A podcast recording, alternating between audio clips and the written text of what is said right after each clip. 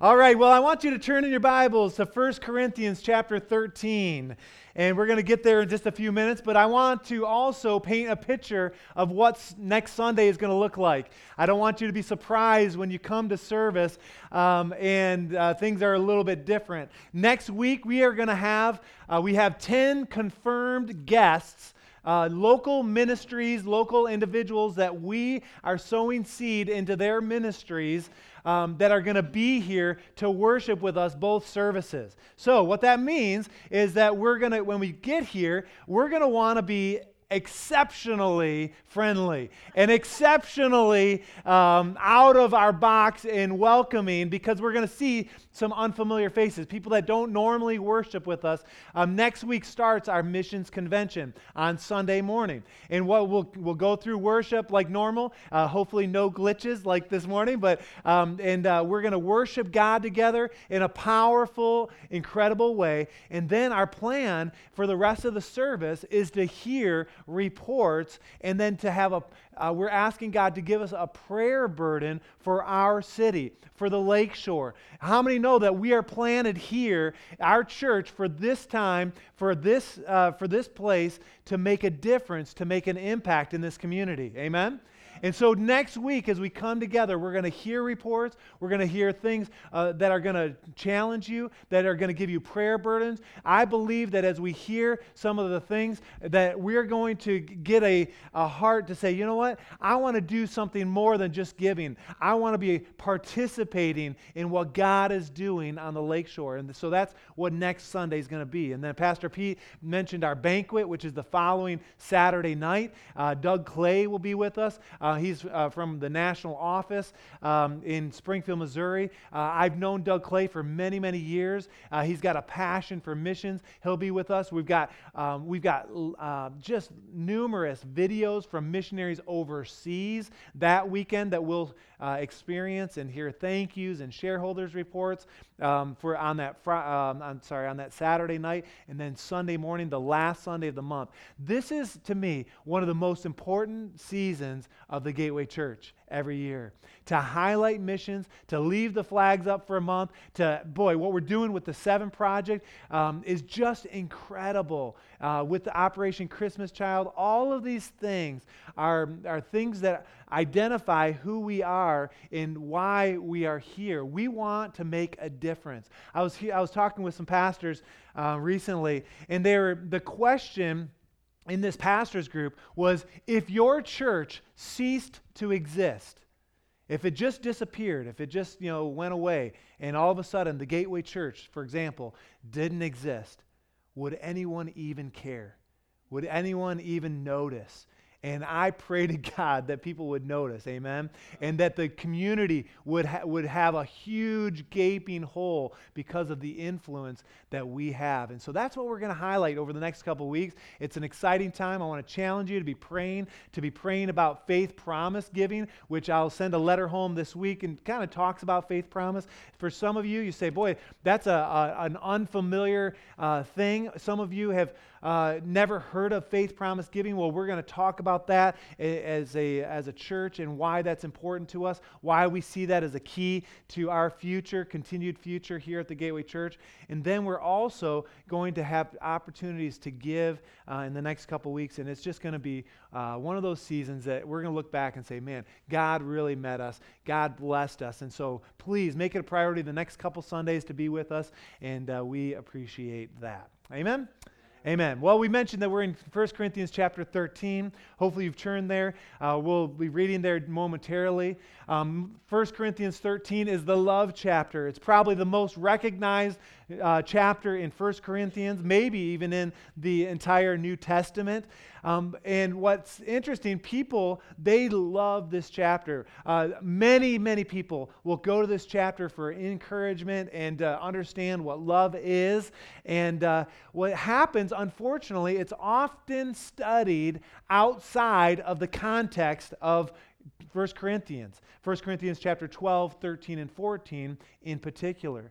Now, last week we started kind of as an introduction, looked at the first three verses there. And Paul, he's using himself as an example. And he says, without love, you can have spiritual gifts, you can give, you can serve, you can do all of these things. But without love, you're an absolutely a, uh, a nothing. You're a zero.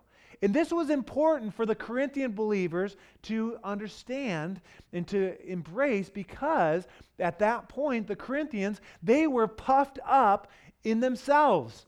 They had spiritual gifts at work within the church, which was great, but they were ranking individuals.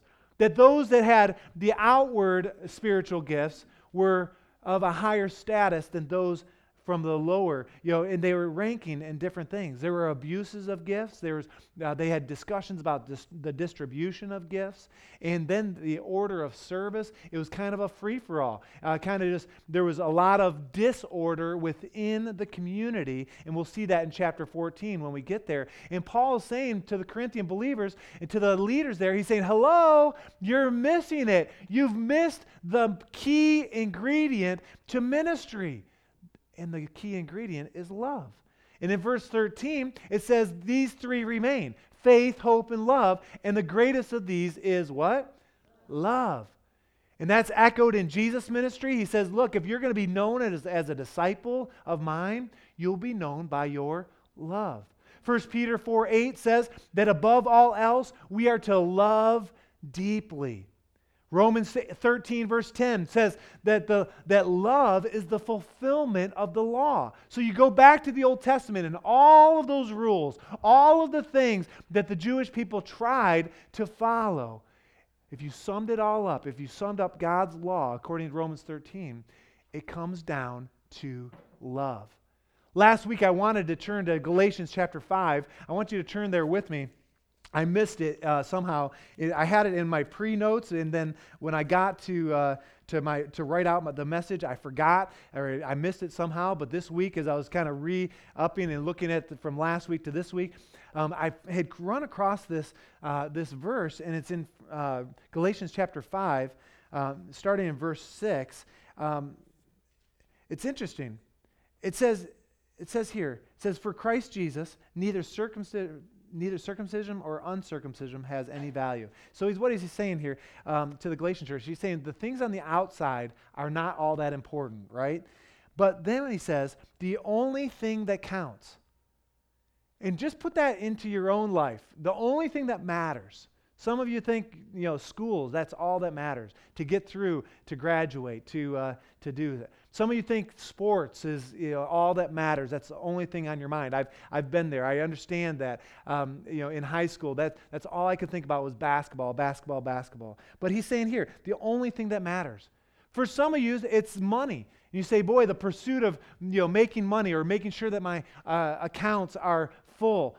Paul's saying, no, the only thing that matters not your friends, not your family, even, right? The only thing that matters is faith expressing itself through love. And I just want to challenge us that today and over the next several weeks, as we look at what love is, that God is going to help us to understand love in a deeper and a more full way. And what happens is that God's people, at times, the body of Christ, we live our lives absent of love, like the Corinthians were. See, the Corinthians, they had the best gifts at work. 1 Corinthians chapter 1, we read it and we studied it many months ago. I understand that, but you can go back and read. They had the gifts at work. They had the best communicators. Apollos was one of the, the greatest orators of the age. They had the best apostle, arguably, who planted the church, the apostle Paul himself. And in, result of that, they had good doctrine, they had great theology. And really, 1 Corinthians primarily is not about theology. He's not correcting the theology until chapter 15 for a short bit. But Paul is saying, look, you can have all these ministry things, you can have all these things going for you, but without love, you're a zero. Last week, our, our mantra, what we said, is that life minus love equals zero. Everyone just say that with me. Life minus love equals zero. And the love that we're addressing, that we're discussing, that we're studying is agape love. It's a self sacrificing love, willing to serve in obedience to God. It's not a romantic love, it's not a brotherly love or an emotional love. And so, what Paul does in verses 4, 5, 6, and 7, in those four verses, he gives us a description, not really a definition, but a description of what love is. Uh, one commentator said it's the most comprehensive description of what love is that has ever been penned or ever been written. And it's a description. It's not abstract, we're going to see. It's not an attitude or an ide- uh, ideology. It's a behavior. In fact, when we look at these few verses here in a moment, the, the, we're going to see that love is an action. It's a deed. It's an activity. The, it's a list of 15 words uh, in the Greek. They're all verbs. And unfortunately, in the English, some of those verbs have become adjectives. And I had to look up what an adjective is. It's, an adjective is a word naming an attribute added to a noun to modify or describe it. And that, so we see some differences that, and we'll see that even with today, patience and kind and, um, and some of those things. Those are adjectives. But love is a verb, it's an action. And so when you say, I love my wife, or I love my kids, or I love my friend, or I love my school, or I love the Gateway Church, all right? If you, you say that, but if you say that and never do anything, if there's no action towards what you've just said, you really don't love. Without self sacrifice, it is not love. So, the goal over these next few weeks is that if love is the greatest, which we believe it is, then we must evaluate ourselves. Do the hard work to understand and then apply these verses, verses 4 through 7. And to love at work, to love at home, to love at the church, to love everywhere. Whether it's convenient, whether it's even returned back to you, we should love with everyone in every situation and in every interaction. And by the way, we often will kind of go through this, and some people will look at the, the love chapter and say, oh, well, I understand what these words or these verbs mean. And I get that. The problem is, is we don't often apply those things. And really, as I was thinking about it and praying, just it doesn't really matter, you know, uh, if I do a good job today, you know, preaching, or if I'm boring, or if I'm not, or if you fall asleep, or whatever, uh, or if you like what I say or you don't, or if it's old information or it's brand new revelation, the only thing that matters is your integrity and your honesty to say, okay, with this list of what love is, does this describe me? Or is this not describing my current reality. And if it's not, we believe, I believe, that, that God can do a miracle in our lives. So, with me, I know you're already there, 1 Corinthians 13. I want you to stand and we're going to read. We're going to read these verses describing what love is, and then we're going to tackle just a couple of these this morning.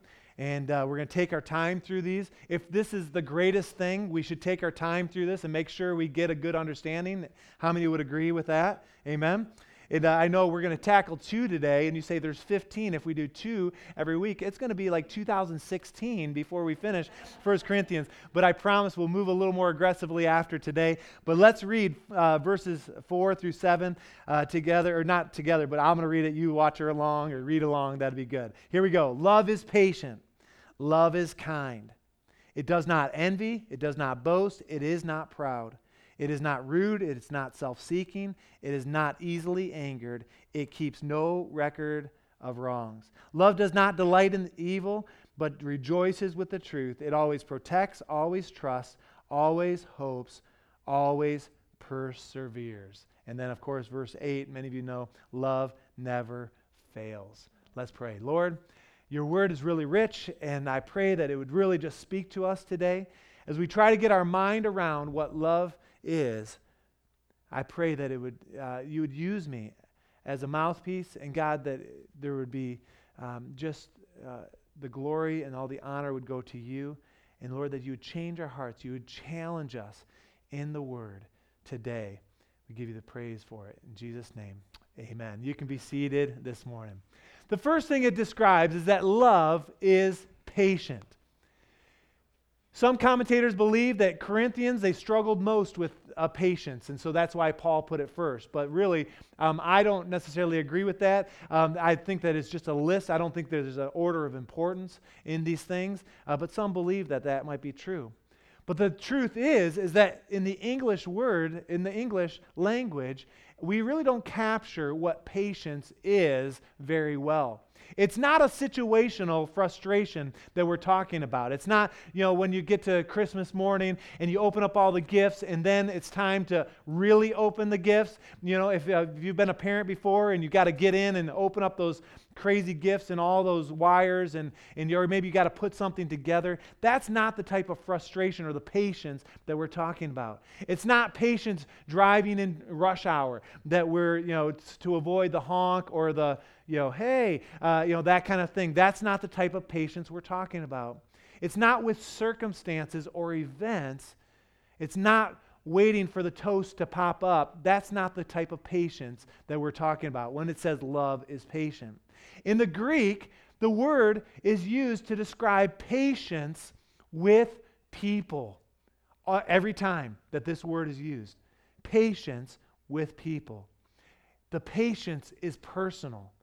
And it always is in the context of relationships. I thought that was kind of interesting. The idea with patience is that it's suffering long. Maybe in your Bible it's long suffering. Uh, but that idea that this patience comes and it's something that is hard to do. It's the ability to be wronged and to be wronged again and to have the ability or the power to retaliate and to never even think about it. Let me explain that again. Patience is the ability to be wronged and wronged again, to have the ability or the power to retaliate, to get even, to get back at somebody, but then to never even think about it, that it wouldn't even cross your mind. That is what patience is. Now, there's some people that would say, well, I must have patience. I would never retaliate. Well, that's not always necessarily true that last little phrase that we would never even think about it. See, some people would never think about retaliating. Uh, but they would but they just let it burn inside of them or they go off and sulk or they give the quiet treatment right in relationships but the bible says that love is patient never retaliates never recounts the wrong never even thinks or dwells on it and what's interesting is this is distinctly a Christian concept. This is not something that the world embraces necessarily. See, in the Greek culture, when this was written, uh, to not retaliate meant that you were weak because they honored rhetoric and debate and all those things. In fact, uh, uh, Aristotle said this that the great Greek virtue is the refusal to tolerate any insult or injury and a readiness to strike back at any hurt. Can you imagine that that's what was valued in that culture?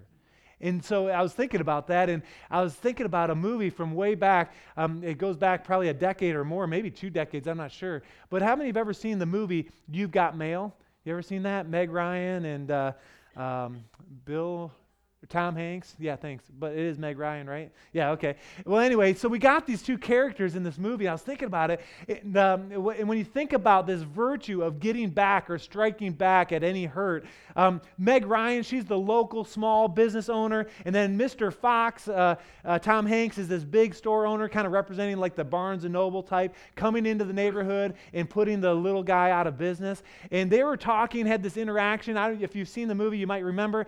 And uh, Meg Ryan, in her character, she says, Man, I would love to have the ability that in the moment when I'm feeling something come up inside, just to give a zinger back, but I can never think of it. And I, I think about it later on. And I can relate to that. How many of you ever, you know, you in the moment, you can't think of what to say. You would love to say it, but you can't. And then later on, your head's on the pillow and you're like, oh, if I could have just said this, I would have really got him, right?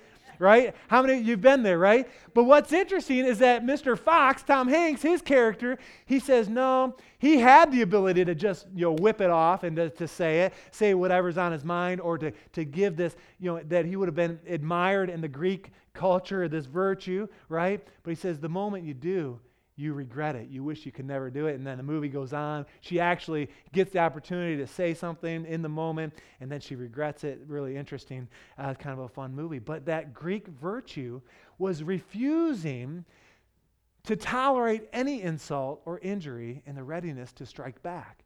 In our society, at some level, we admire that type of interaction. But what the Bible says is that love is long suffering suffering long.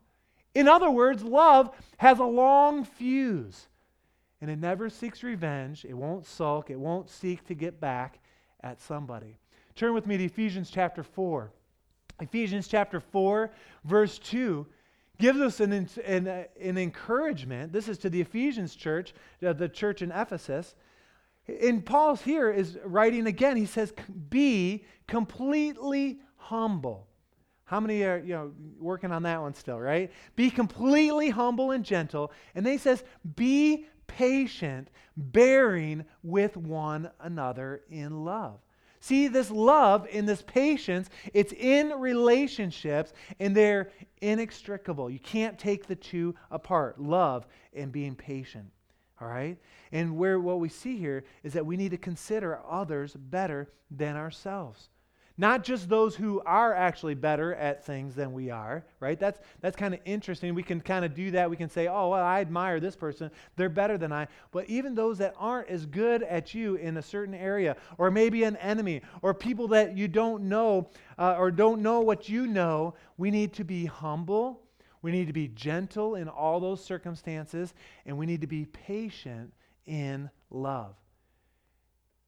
And in this whole conversation, we can't miss that God, He's the ultimate example, right? God is love. We read it this morning in 1 John. God is love.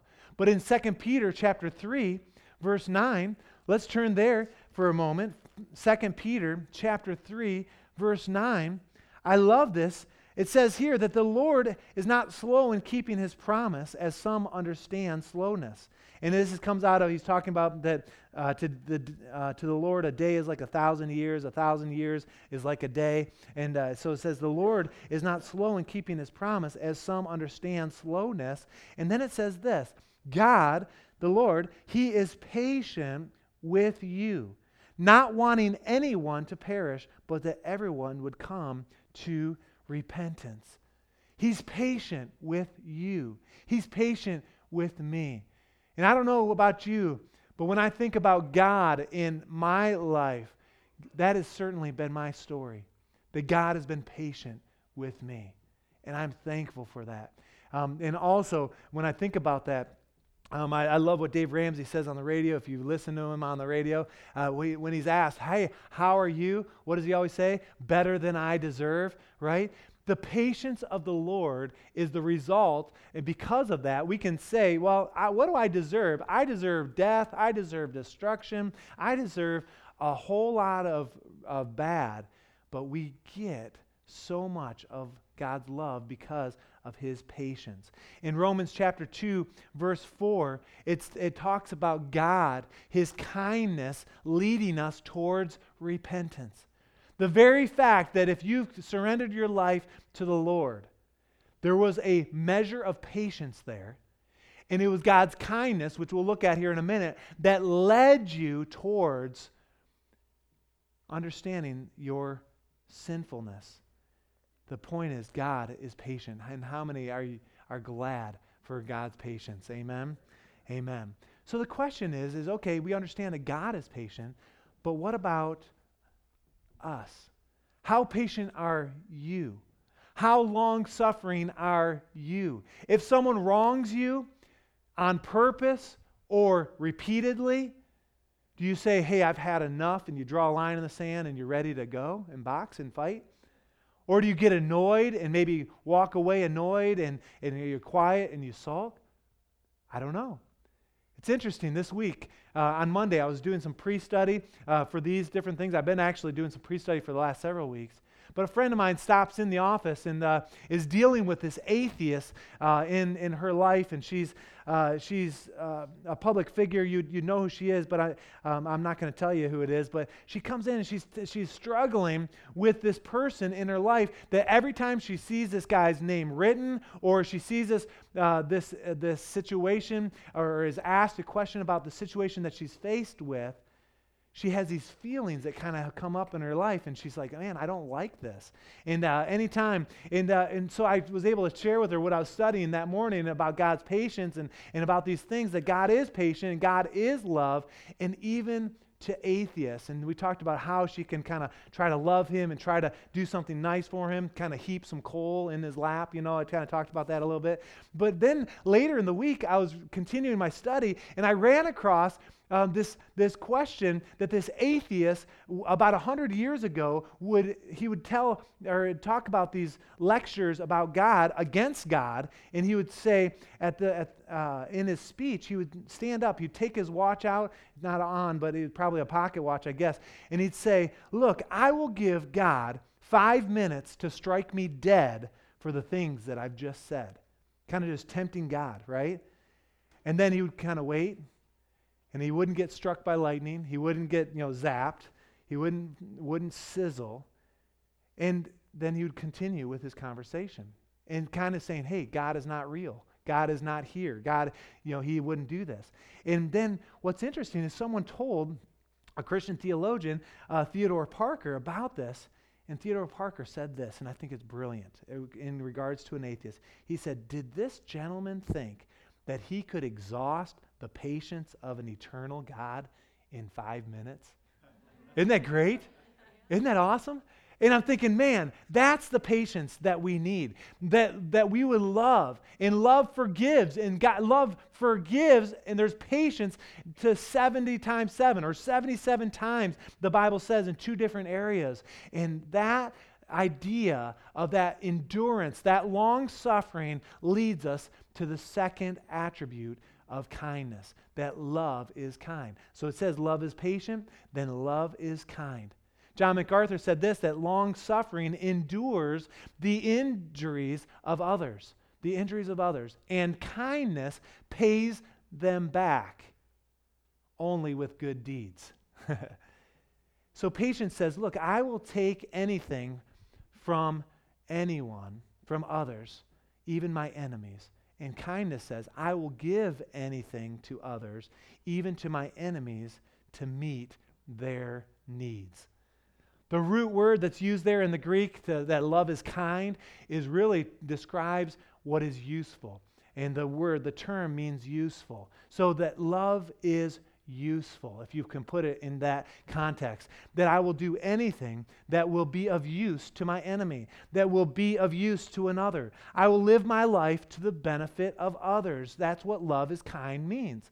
Love is useful to other people. It's not abstract, it's not an adjective. It's a, the deed of kindness. It's the deed of generosity. It's the act that you do for someone else that they need to have done. It's not saying that love is kind. It's this sweet attitude. And you think of the old lady that's kind, right? Oh, so she's so kind, right?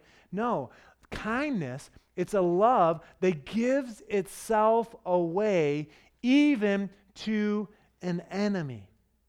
This love, it is doing a useful deed for someone else. And when Jesus says, Love your enemies, he doesn't mean, oh, just have good feelings towards them. It means to love them with action, agape, doing good to others, even your enemy, doing something useful. And by the way, just like God is patient, God is also kind. We can see in uh, Psalm chapter 31, verse 21. You can turn there in your Bibles, and you may want to underline this. It's very interesting. Psalm 31 21 says, Praise be to the Lord, for he showed his wonderful love. And that word there is loving kindness.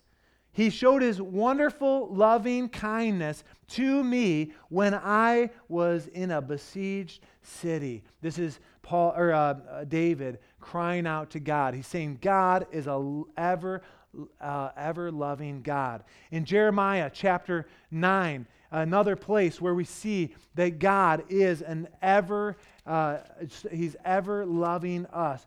Uh, Jeremiah 9 23. Look what it says. It says, This is what the Lord says. Let not the wise man boast of his wisdom, or the strong man boast of his strength, or the rich man boast in his riches, but let him who boasts boast about this, that he understands and knows me. And how would we know him? Or what would we say about God? That I am the Lord who exercise kindness. The same word is in Psalms. His loving kindness, justice, and righteousness on earth. For in these I delight, declares the Lord. God is kind.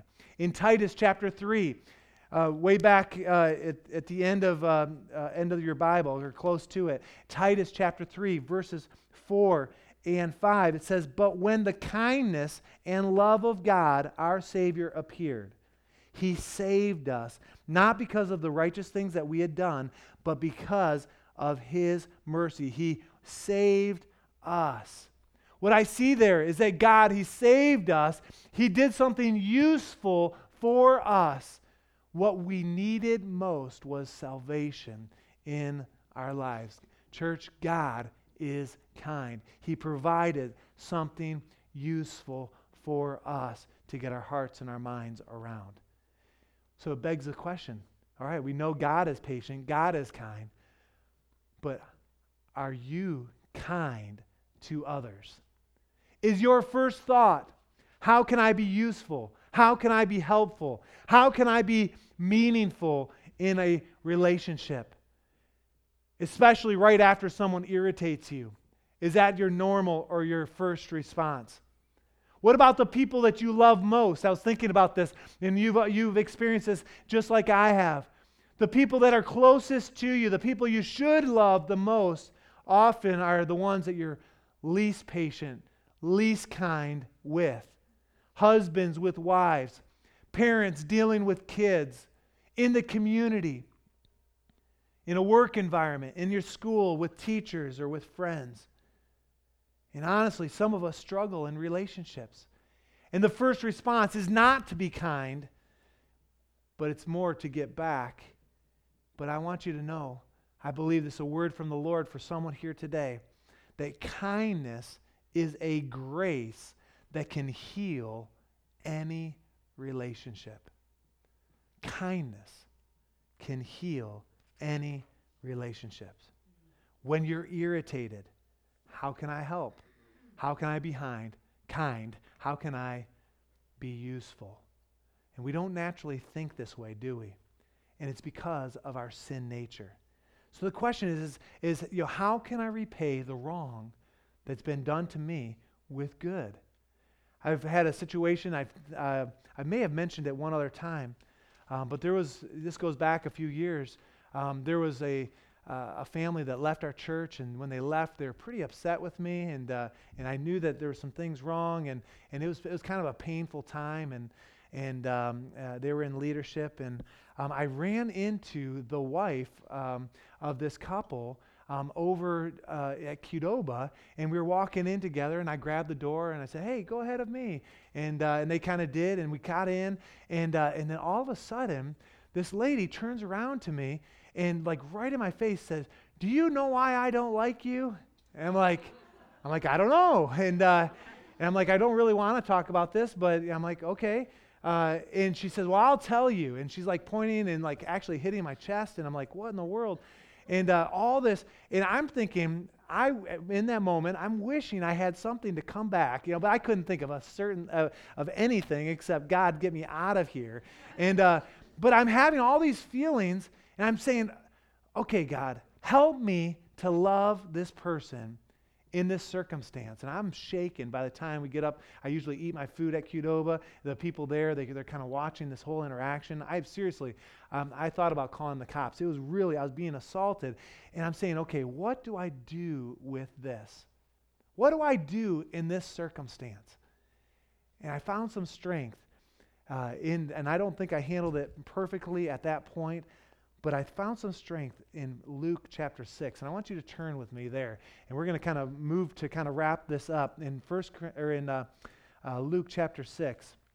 We see Jesus talking, encouraging us to love our enemies. In verse 27 says this, "But I tell you, but I, uh, but I tell you who hears me, love your enemies. Do good to those who hate you. Bless those who curse you. Pray for those who mistreat you. If someone strikes you on the cheek or hits you, pounds you on the check, chest in Qdoba, right? Turn to him or her the other side as well. If someone takes your cloak, do not stop him from taking your tunic. Give to everyone who asks of you. And if anyone takes what belongs to you, do not demand it back. Do to others as you would have them do to you. It continues If you love those who love you, what credit is that to you? Even sinners love those who love them. And if you do good to those who are good to you, what credit is that to you? Even sinners do that. And if you lend to those who will, you, where you expect repayment, what credit is that to you? Even sinners lend to sinners, expecting to be repaid in full. But verse 35 But love your enemies, do good to them, and lend to them without expecting to get anything back. Then your reward will be great and you will be sons of the Most High, because He is kind to the ungrateful and to the wicked. Be merciful, just as your Father is merciful. And I found some comfort in that, in saying, okay, God, how in the world could I do this? Because my natural tendency is to be bitter, to be angry, to think about it, to you know, have bad feelings towards this person, kind of like my friend that came in and is dealing with this public situation and, and saying, man, every time I see this guy's name or bump into him, I'm feeling all these horrible things. Well, the reality is that we can't do it. We can't do it on our own. We need the Holy Spirit's help. After service last week, as I was after praying, after prayer, John Sowen came up to me. Some of you know who he is. He said, You know, as you talked about love, he said, Don't forget that we do not have the capacity to love on our own. It's only with the Holy Spirit's help that we can be long suffering, that we can extend kindness, that we can love. And there's a lot of truth there. If only, if you only love those who you know, or those who will return the favor, or if you expect to be paid back, that is not love. When I was in kids' ministry, um, I was at a conference uh, early on in my children's ministry, and uh, we were talking about love, and we were talking, or we were talking about kids and reaching kids. And one of the presenters, I, I'll never forget it. He said, "Look, if you go after the kids that no one else cares about, God will reward you." And that's what it talks about here in Luke chapter 6 that if you love your enemies, or if you love those that are the unlovely without any expecting of any repayment, God is the one who will reward you.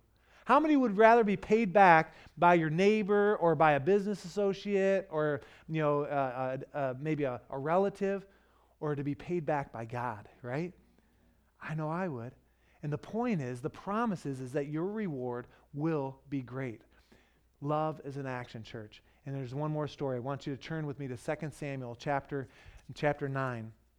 2 Samuel chapter 9 when I was thinking about love, and this is the, I'll give you the backstory here. David uh, uh, was a shepherd, of course. He's now king. Uh, Saul was his predecessor, and uh, they, they sang before, uh, before David became king. Uh, in the kingdom, they would sing, Saul has slain his thousands, but David his ten thousands. You, you may have heard, heard about that story. And so Saul was angry at David. He hated David. He actually threw a spear at David on a couple different occasions. And, uh, but David continued in his life, he refused to retaliate. He was patient, he was kind with, with King Saul. And in 2 Samuel chapter 9, at this point, David is now the king. And what I, what I want you to see here is that David would have had all the right in the human standpoint to have retaliation at that point against Saul's family. But look what he, what he does. 2 Samuel chapter 9. David asked, Is there anyone still left from the house of Saul to whom I can, you know, throw in the fire, put in the dungeon. No. To show kindness for Jonathan's sake. In verse 3, again, the king asks, Is there no one still left of the house of Saul to whom I can show God's kindness? What would motivate King David to do this? It was love. It was love for Jonathan, of course, who was Saul's son, but it was the love of God in his life. Let's look at verse 6. When Mephibosheth, son of Jonathan, the son of Saul, came to David, there was this guy, Mephibosheth. He was actually deformed uh, in both of his feet. He bowed down to pay him honor, and David said, Mephibosheth, with kind of with uh, this excitement. And I can just see Mephibosheth saying, Your servant, right? He, he replied. And verse 7 says, Don't be afraid. David said to him, For I will surely show you kindness for the sake of your father Jonathan. I will restore to you all the land that belonged to your grandfather Saul, and you will always eat at my table. You fast forward to verse 11. So Mephibosheth ate at, at David's table like one of the king's sons. And I read this story this week again. And I'd read it actually in my own devotions about a month ago. And it really kind of uh, caught my attention then. I'm saying this is a crazy story that David would remember Mephibosheth. Why? Because of love. That he would be kind to someone that where his family was so negative, wanted to kill him. It was because of love. What I love is what D.L. Moody said. He said the hardest thing for God to do is to make his children to be kind. And I, know, I would say, yes, that is so true. It is hard for us, and we need the Holy Spirit's help to help us to be kind. The truth of the matter is that God is love, that He's patient, He's kind, and we can respond to Him. We need to respond to Him to receive His love. And that's where I want to kind of uh, close today. And I want us to challenge our own hearts and our own minds in fact, if you could bow your heads and close your eyes, and I want you to just think about the love that God is patient, that God is kind. He, it's His kindness that leads us to repentance. It's His kindness, it's His patience that with us that we don't get what we deserve. And this morning, if you're here this morning and you have not received God's kindness, I want you, I want you to know that God he loved the world so much that he gave his one and only Son, that who would ever believe in him would not perish like he, they deserve, but would have eternal life. And this morning, I don't know everyone here. I don't know where you are. If you're away from the Lord, though, or if you've never surrendered to Jesus, there's no reason you should walk out of these doors without getting your life right with Jesus. If you're here today and that's where you are, you're saying, man, I need to receive the love of Jesus. Would you just slip up your hand? I want to pray for you, give you that opportunity. Who here this morning would say, That's where I am today. I need the love of Jesus in my life. Anyone at all? Saying, I'm away from God. Okay. Continue to have your head bowed and eyes closed. There's no one that, that raised their hand this morning, first service. But I want to kind of bring this back to this, this personal sense. Where is your heart in the matter? How well do you love? If love is patience and love is kind, how patient are you? How long suffering are you with others, even when you're wronged? And how kind are you, giving what we do not deserve or what someone else does not deserve? See, our hearts are what are most important. And if we're not patient, if we're not kind, we are not reflecting the nature of God inside of us. Let's just assume here this morning that everyone that's got their head bowed and eyes closed, that you're a believer. And I, it may be true this morning. If you have accepted Christ inside of you, the love of God needs to be reflected in your life. You need to be patient with others in relationship. Not to retaliate, but to be patient, to be long suffering. You need to be kind, looking for ways to be useful to others. And this morning, I want to just ask you the question How many here this morning, by the raising of your hand, would say that I need help in these two areas or one of these two areas? Yeah. Just raise your hand, sure. See, the truth is, is we can't do it on our own. And the truth really is that at times we all struggle with these things. We're not patient with our wife or with our spouse or with our kids. We're not kind. We're not useful in our relationships. And instead, we want to lash back, strike back, say something back, cut somebody off, whatever the case might be. But this morning, I want to pray for us that God would help us to embrace this truth and that this week in particular, that we would be patient and we'd be kind. Can everyone stand with me? And let's pray. Lord, I thank you for your word, the power of it.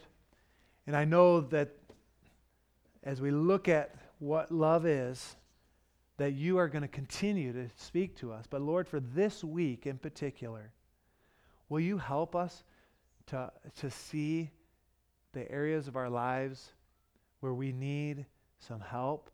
And Lord, could we call on you, Holy Spirit, to help us to be patient, to be kind in these circumstances?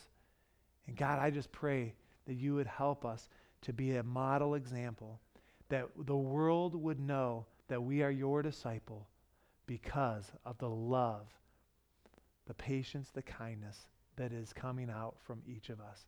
Lord, go before us, behind us, and all around us. In Jesus' name. And all God's people said, Amen. Amen. Amen. We love you. Go in the grace of God. The altars are open if you need prayer for anything, but otherwise, go, enjoy your day, and enjoy the presence of God. Amen.